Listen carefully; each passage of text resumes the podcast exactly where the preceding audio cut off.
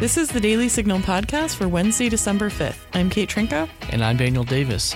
Violent protests continue to rage in Paris as thousands of French citizens march against President Macron's fuel tax. Today, we'll talk to French native Alexander Pesey about what he's witnessed at the protests. Plus, the CEO of Apple says that so called hate speech has no place on digital platforms. We'll discuss that. But first, we'll cover a few of the top headlines.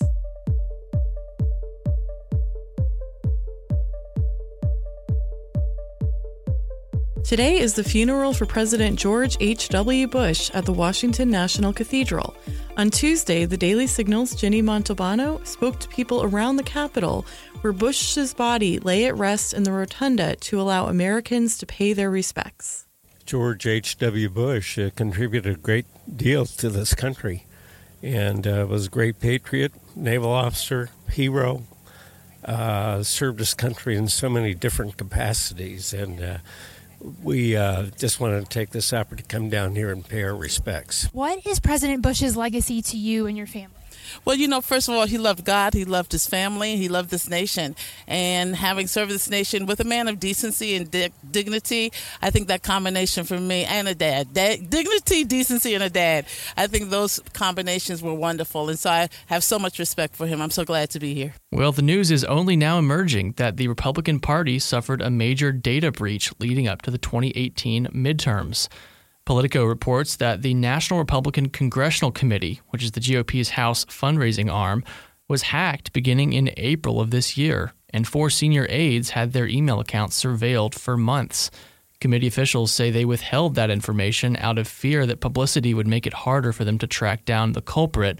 They say they believe the hacker was a foreign agent. Vote fraud may have occurred in a House race in North Carolina between Republican Mark Harris and Democrat Dan McCready.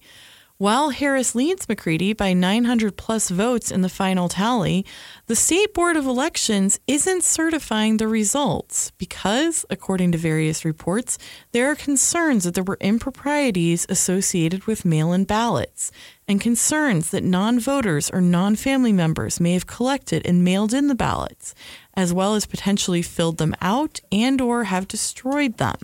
Now an investigation is ongoing.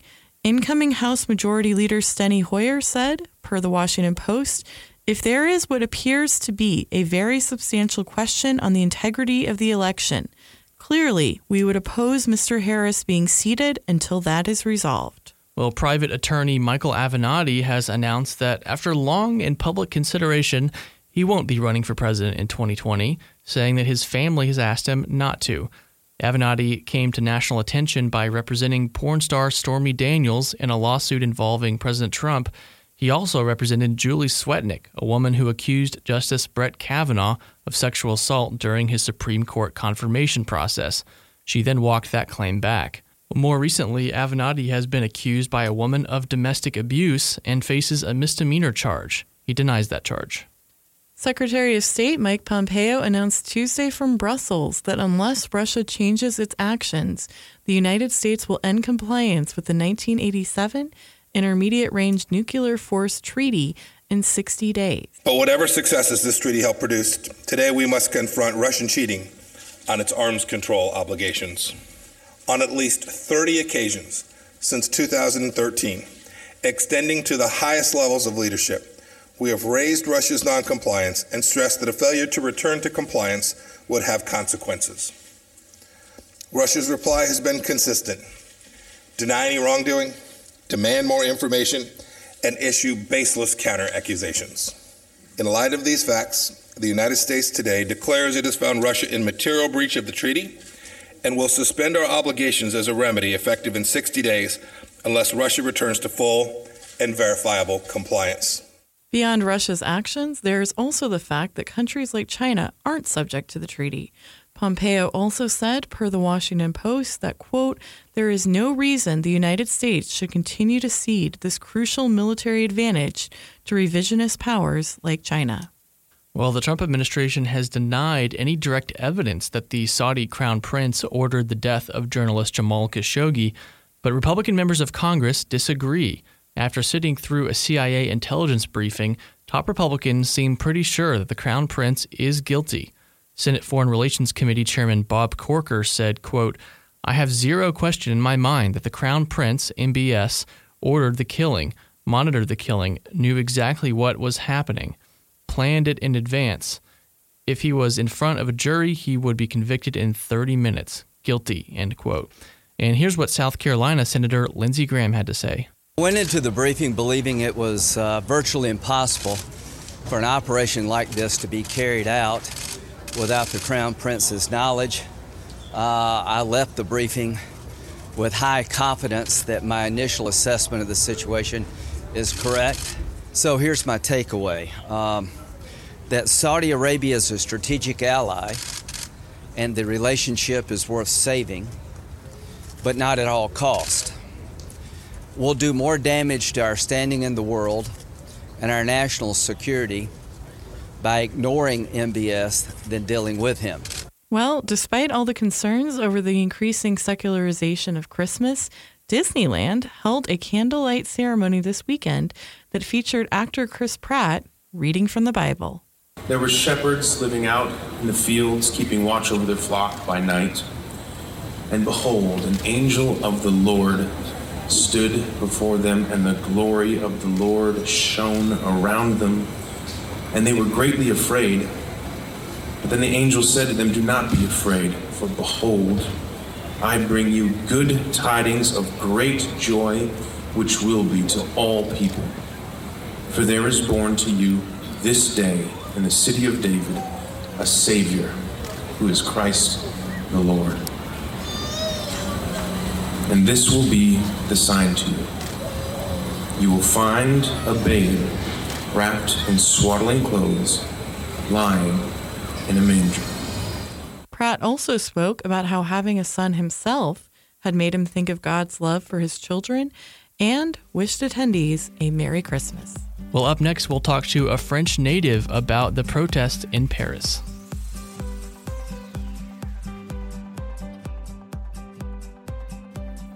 Do conversations about the Supreme Court leave you scratching your head? Then subscribe to SCOTUS 101, a podcast breaking down the cases, personalities, and gossip at the Supreme Court. Well, joining us now to discuss the protest situation in Paris is Alexander Pesey.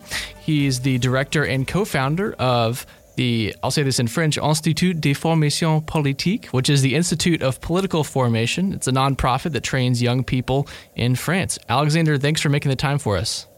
Thank you for having me on your show.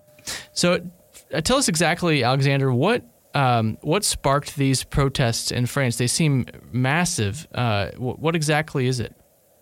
Yeah, it starts uh, with the introduction of a new tax on gas um, by the government uh, in order, they said, to um, protect the environment. Um, so you, you have to to uh, know that the the gallon in France is already six dollar, um, and sixty percent of the amount are taxes.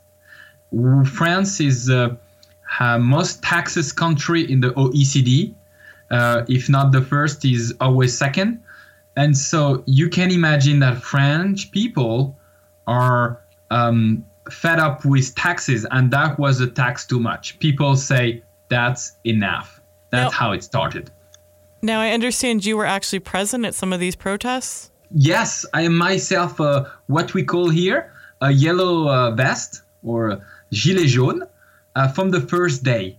And so the first day, it was a movement coming from the base everywhere in France. So I went at the place where I live uh, and I went even with three of my kids to tell you how safe, uh, civilized, polite it was. And then I went back uh, every weekend. And last Saturday, I was in Paris, where most of the violence occurred. Um, and I stayed four hours there. So it was a demonstration by the Gilets jaunes.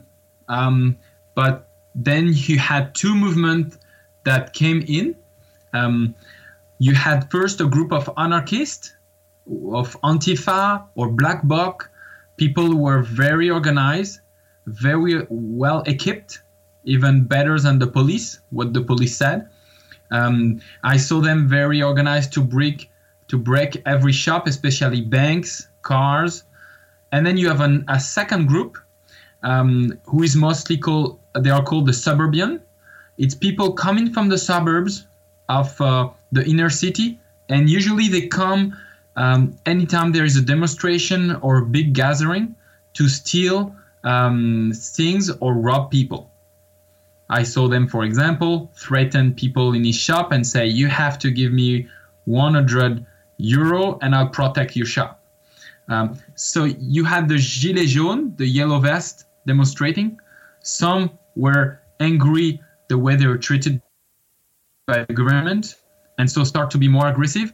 But the violence that you saw, uh, the people who broke the car, burned the car, broke the shop, are different groups that went in the movement. Is this a is opposition to this tax uh, something that you think most French people would share?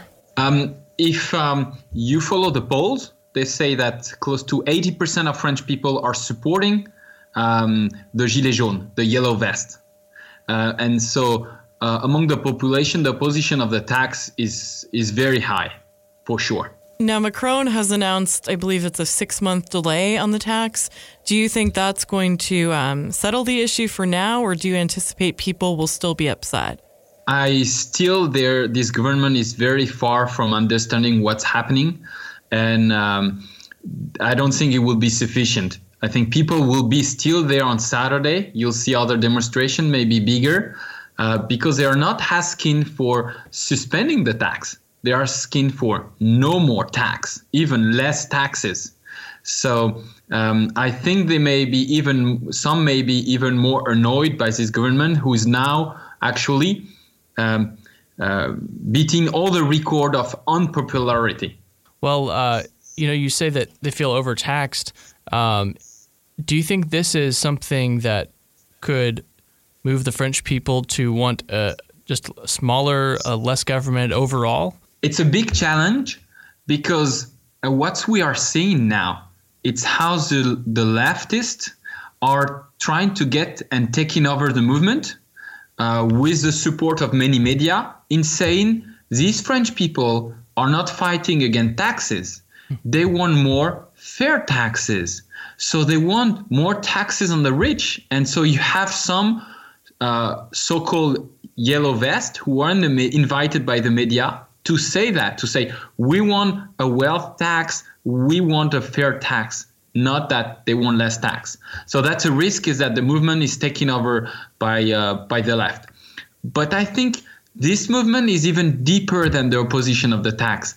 Because if you look sociologically, who are these people? It's mostly the hard working people, mostly the white people who are never in the media, never uh, taken into account by intellectual or politician. We call them the invisible.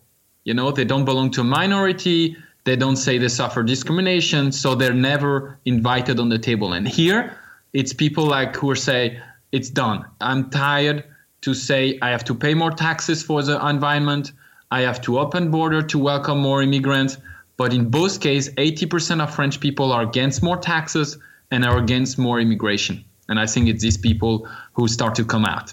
So, if the French have already been uh, very highly taxed before, why do you think that this was the thing that got people this upset?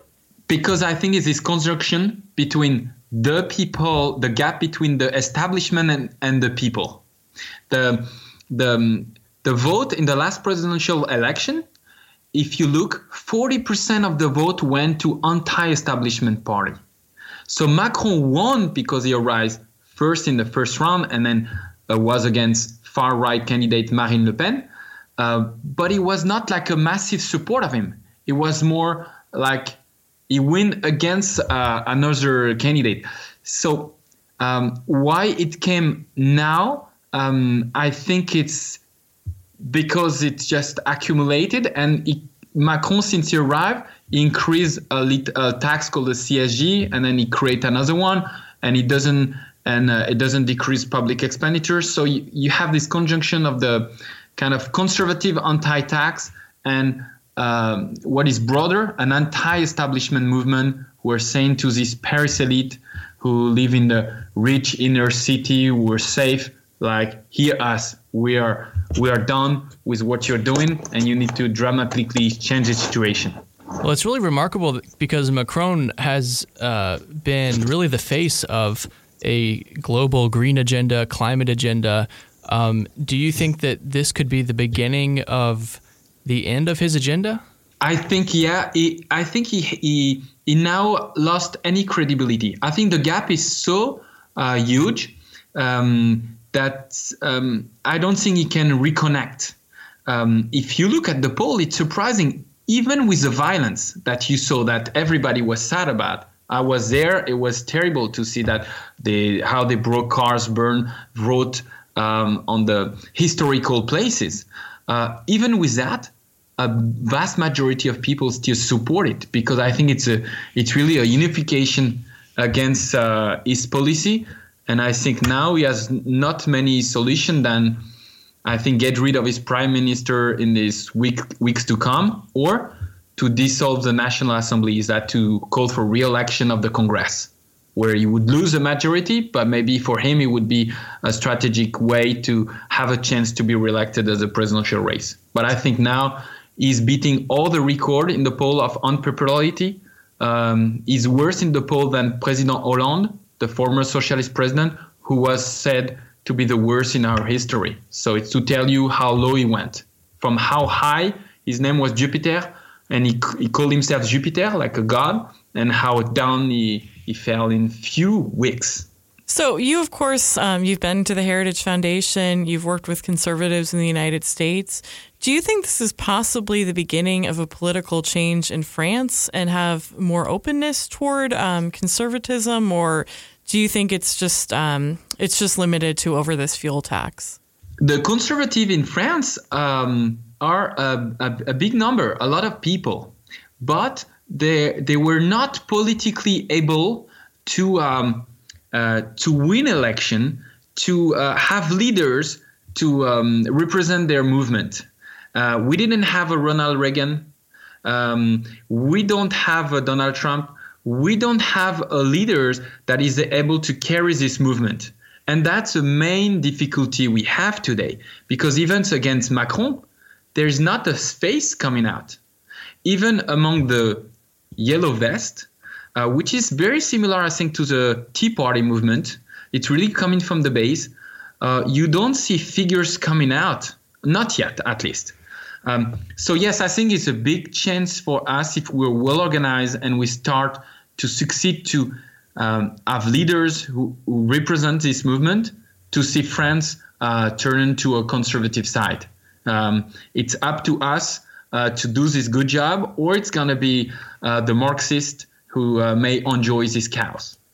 Well, certainly high stakes, and uh, but it looks uh, ripe for change. Alexander, uh, thank you so much for making the time and for calling in. This has been very insightful. Thank you very much, and I'm glad to answer the question of heritage, really an institution I follow and like for years. Thank you very much. Liberals have pretty much cornered the market on 101 style podcasts that break down tough policy issues in the news. Until now. Did you know that every week, Heritage Explains intermingles personal stories, news clips, and facts from heritage experts to help explain some of today's hardest issues from a conservative perspective? Look for Heritage Explains on iTunes, Stitcher, Google Play, or wherever you get your podcasts. Apple CEO Tim Cook talked more like a preacher than a CEO in remarks Monday at the Anti Defamation League. I'm going to play a long clip here because I really think this is an interesting viewpoint. So here's what Cook had to say. Perhaps most importantly, it drives us not to be bystanders, bystanders as hate tries to make its headquarters in the digital world. At Apple, we believe that technology needs to have a clear point of view on this challenge. There is no time to get tied up in knots. That's why we only have one message for those who seek to push hate, division, and violence. You have no place on our platforms.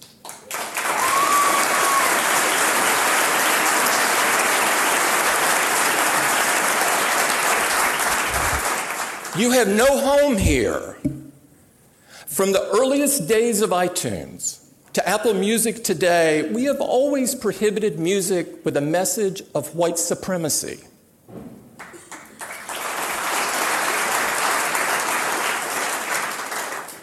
Why? Because it's the right thing to do.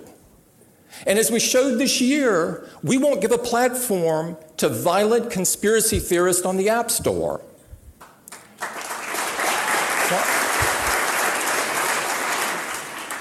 Why? Because it's the right thing to do. My friends, if we can't be clear on moral questions like these, then we've got big problems. At Apple, we are not afraid to say that our values drive our curation decisions. And why should we be? Doing what's right, creating experiences free from violence and hate, experiences that empower creativity and new ideas, is what our customers want us to do. I believe the most sacred thing that each of us is given is our judgment, our morality, our own innate desire to separate right from wrong. Choosing to set that responsibility aside at a moment of trial is a sin. So there's a lot to unpack there. I will note, of course, that with tech companies, this is a little bit complicated. They're currently regulated not as publishers, but as um, not quite sure the technical term is, but basically places that are a platform for speech, not places that decide what speech goes up. And obviously, the more they get involved in making these speech decisions, the more potential legal implications there are for them. But that aside, and while I certainly may not agree with all of Cook's moral decisions, I, I kind of appreciated that he at least brought up values and discussed morality in a more serious way than we often hear from business leaders. What did you think, Daniel? Yeah, you know, I, I do think that there's a lot to admire in in his um, in, in, clear and motivation that came across there, and the desire to do the right thing, and the idea that company companies and businesses should not exist within a moral vacuum. Um, I, I think that's all great. Uh, the pro- the problem, and you know, the where it gets complex is is when they start applying that, um, because in America we have a lot more disagreements now within our culture about right and wrong than I think we we used to have. Um, I guess you could point to a number of controversies in the past where there was also disagreement over things like slavery and civil rights and things like that. But um, today, when I when, you know when I think of uh, how we define hate, um, I think a lot of folks on the left will define hate as a form of violence, which if you say hate, if you say that viol- that hate is a form of violence, you mean like hateful words? Hateful words, and if you define certain positions, certain views um, as hateful that that are not right. hateful, um, you you can start to exclude people from mainstream platforms, and I think that's a main concern that conservatives uh, and I I would have. Yeah, absolutely, and I think there is a lot of concern about whether certain terms. Um, you know, especially in the LGBT issues, will be yes. seen as bigoted and hateful that are neither. Um, you know, one can easily imagine a situation where if you refuse to say that trans people are the sex they now identify as, that's seen as violent language. Right. Um, so that that's very much, I think, a cause for concern. But I also think that you know we love capitalism, but capitalism uh, really only works when it's attached to morality. Um, you know, capitalism without some moral brakes can go some really dark places. And I think it's good that Cook is at least having the debate. We should absolutely discuss what really constitutes um, hate speech and what what morals businesses should care about. But I don't know. At least he's bringing it up. But I think you're right. We are divided. I saw um, the site Tumblr, which I don't even know how to describe it, a blogging site, something. Anyway, it hosts content, and they decided to ban porn. And that decision has actually led to a bunch of think pieces about why they shouldn't ban porn because people think that porn is fine to consume and why should they do that? Right. So, yeah, there is wide disagreement on what kind of speech should be allowed. Well, and I will say it's almost it's always better to have this conversation in the context of the private sector rather than the government deciding mm-hmm. uh, what is hate speech and what isn't. So there's always the, you know, in the free market, there's always the upside of, you know, if Apple goes too far, then you know stakeholders and consumers will decide you know we're actually going to support a different company because that's more in line with our values. So there is that built-in corrective although i guess some would probably say apple's become a pseudo monopoly and so uh, I, I don't think they are uh, but they they uh, Yeah, so- no, so- they- I mean there's always that possibility of, of another competitor emerging.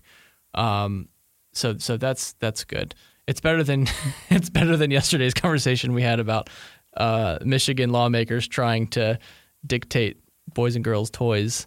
Although I should note, I might have misspoke during that podcast. Um, I was reading after that. I believe even if the resolution passed, it wouldn't mandate. It would just push companies to uh, not offering the gender toys by gender. But still, Yeah, but but it is I think an important point that you make that uh, we don't want we shouldn't want businesses to be like just amoral, you know, operate without a moral compass at all. In fact, that'd be kind of scary and and, and disastrous. Um, the question is, what are those values? What is right and wrong?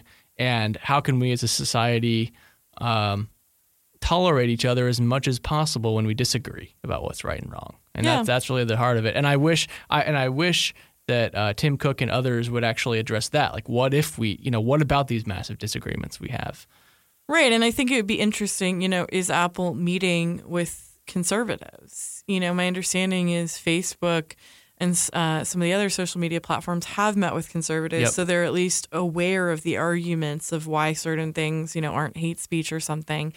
Um, I'd be curious if Apple's making similar outreach, or you know, at least trying to understand both sides before making some of these content decisions. Yeah. The only the only other thing I would add is that I think they they I really hope that we don't have platforms splintering and people going off into different because you want society to have as much interaction with the rest of society as possible so that like we're not Mhm. all into the like just kind of Our in own our own silo, our own bubbles. So, you know, just moderation, Apple. Just moderation. We're going to leave it there for today. Thanks so much for listening to the Daily Signal podcast, brought to you from the Robert H. Bruce radio studio at the Heritage Foundation. Please be sure to subscribe on iTunes, which, yes, Apple owns, Google Play, or SoundCloud, and please leave us a review or a rating on iTunes to give us any feedback. We'll see you again tomorrow. You've been listening to the Daily Signal podcast, executive produced by Kate Trinko and Daniel Davis. Sound design by Michael Gooden, Lauren Evans, and Thalia Rampersad. For more information, visit dailysignal.com. Americans have almost entirely forgotten their history. That's right, and if we want to keep our republic, this needs to change. I'm Jarrett Stepman. And I'm Fred Lucas. We host The Right Side of History, a podcast dedicated to restoring informed patriotism and busting the negative narratives about America's past. Hollywood, the media, and academia have failed a generation. We're here to set the record straight on the ideas and people who've made this country great. Subscribe to The Right Side of History on Apple Podcasts, SoundCloud, and Stitcher today.